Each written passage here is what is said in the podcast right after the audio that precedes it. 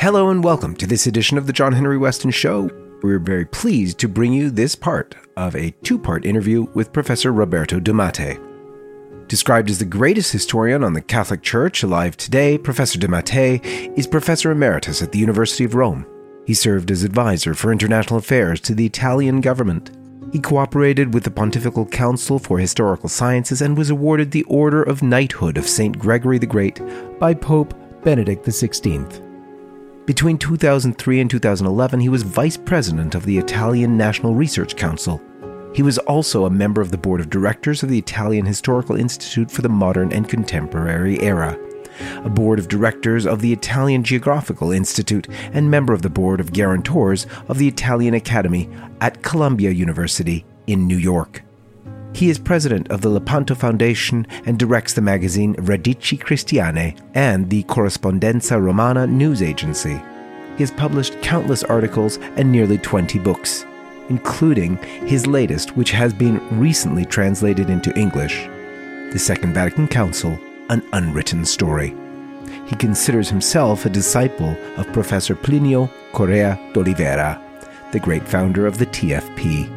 He and his wife Rita have five children. Without further ado, our interview with Professor de Mattei. Hello and welcome to the John Henry Westen Show. We're coming to you today from Rome, where we are very privileged to be with Professor Roberto de Mattei, the head of the uh, Fondazione Lepanto, Lepanto Foundation here in Rome, uh, as well as 501c3 in America as well. He is the author of numerous books uh, and articles, many, many, uh, of a great movement uh, here in Italy and actually around the world. His latest book, The Second Vatican Council, An Unwritten Story, um, has made a great impact. We'll be talking with Professor de Mattei about the crisis in the church, about Pope Francis, and uh, we were going to start, as we always do, with the sign of the cross. In the name of the Father, and of the Son, and of the Holy Spirit. Amen. Welcome, Professor de Mattei. Thank you. Thank you. So, uh, in your book, you you outline sort of the difficulties that we are experiencing today in the church, but having arisen or, or, or being evident even at the time of the Second Vatican Council. Yes, I think that it is important to understand that the uh, roots of the current crisis um, are in the, the, in the 60s and um, above all uh, in the in the during the Second Vatican Council.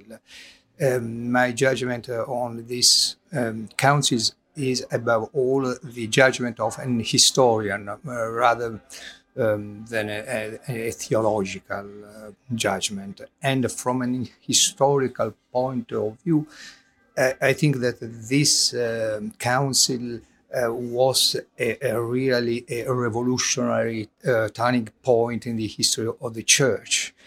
Uh, and um, and so it is very important today uh, to to to to study this uh, this uh, this um, council and to understand uh, um, how the, the how deep were the consequences of this event in the history of the church. Mm-hmm.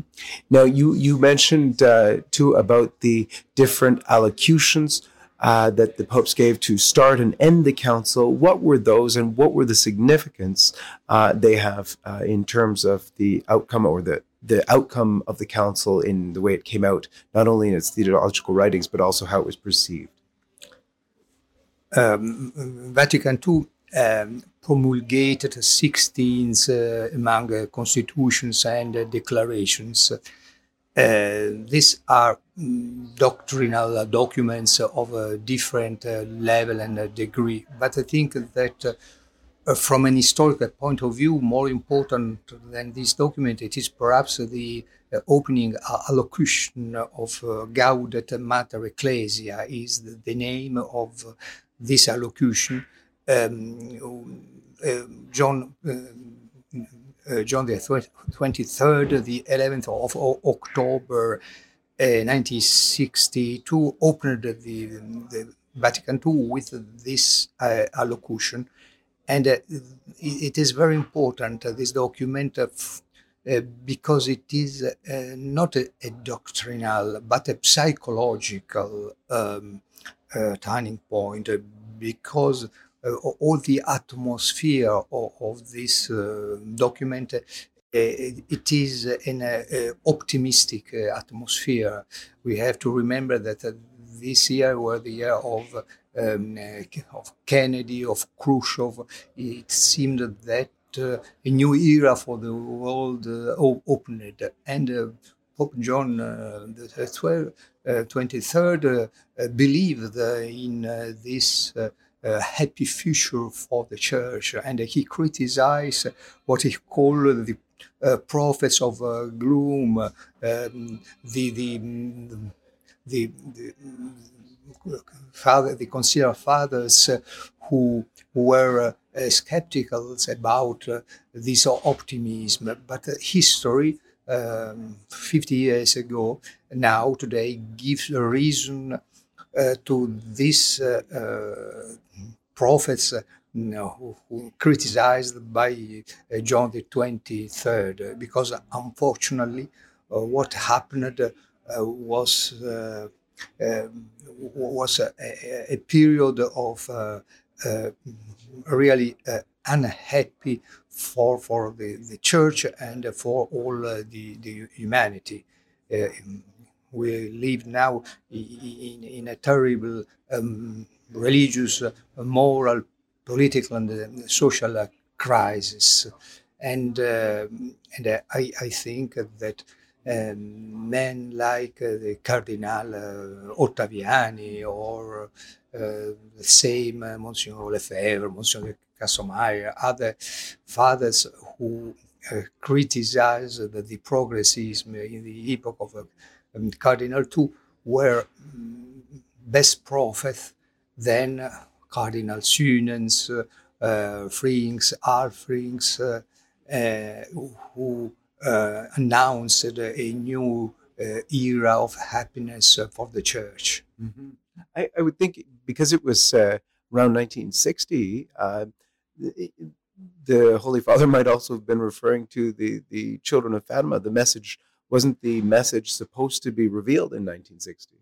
Yes, uh, either John uh, the 23rd and Paul the 6th, uh, they opened they read the, the message of Fatima, but they um, for, for, them it was a too pessimistic message, and they decided not to reveal.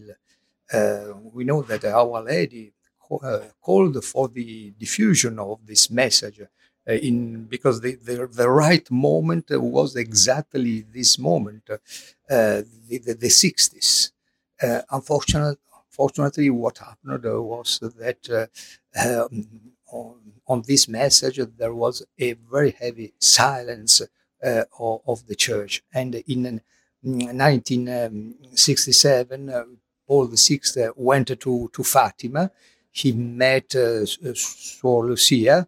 It, it, it, was a really excellent opportunity for revealing the, the third, third secret of Fatima, for uh, for the consecration uh, of the Russia, Russia uh, to, to the uh, heart uh, of, of Mary, or, or, Immaculate Heart of Mary, but nothing happened.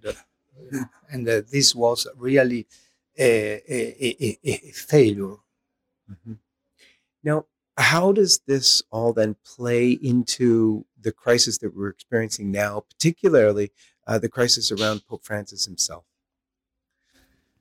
Uh, I think that uh, uh Pope Francis it is a call, um, call him a, a, a concrete uh, realization. His pontificate, the pontificate of, Pope Francis, is an application of the spirit of the Vatican II, because the the idea of the Vatican II was that more important than an, a doctrinal revolution is a, a, revolution realized in the praxis, in the practice, um, a, a, concrete revolution. It was the, the Marxist idea that the philosophers um, have the duty not to know the world, but to change it, to transform it. So, who transform the reality is the uh, revolutionary.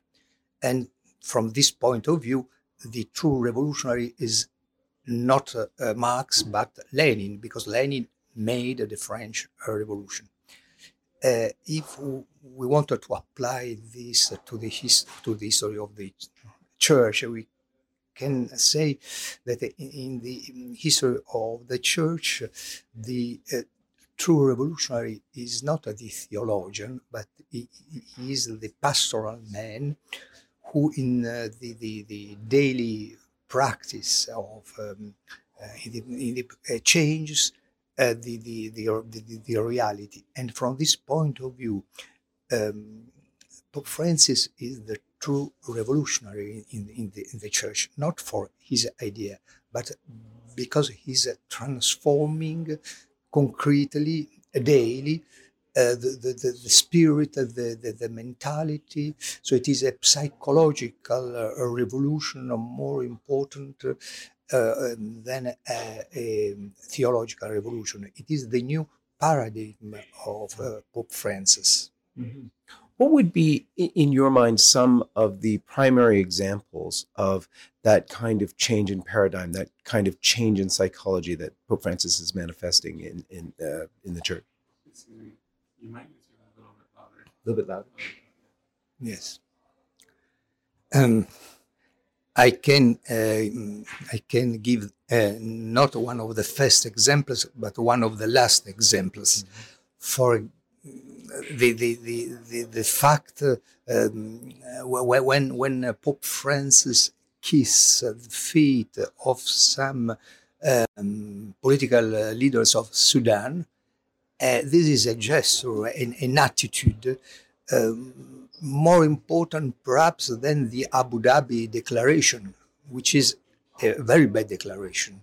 But perhaps few people uh, understands that the um, what the Abu Dhabi declarations means, uh, but many people understand what this act, the, the fact of, of, of, Pope Francis kissing the, the, the feet of a political leader means. It, and it means the submission of the church to, uh, to the political power. It is exactly the contrary of the tradition of the church.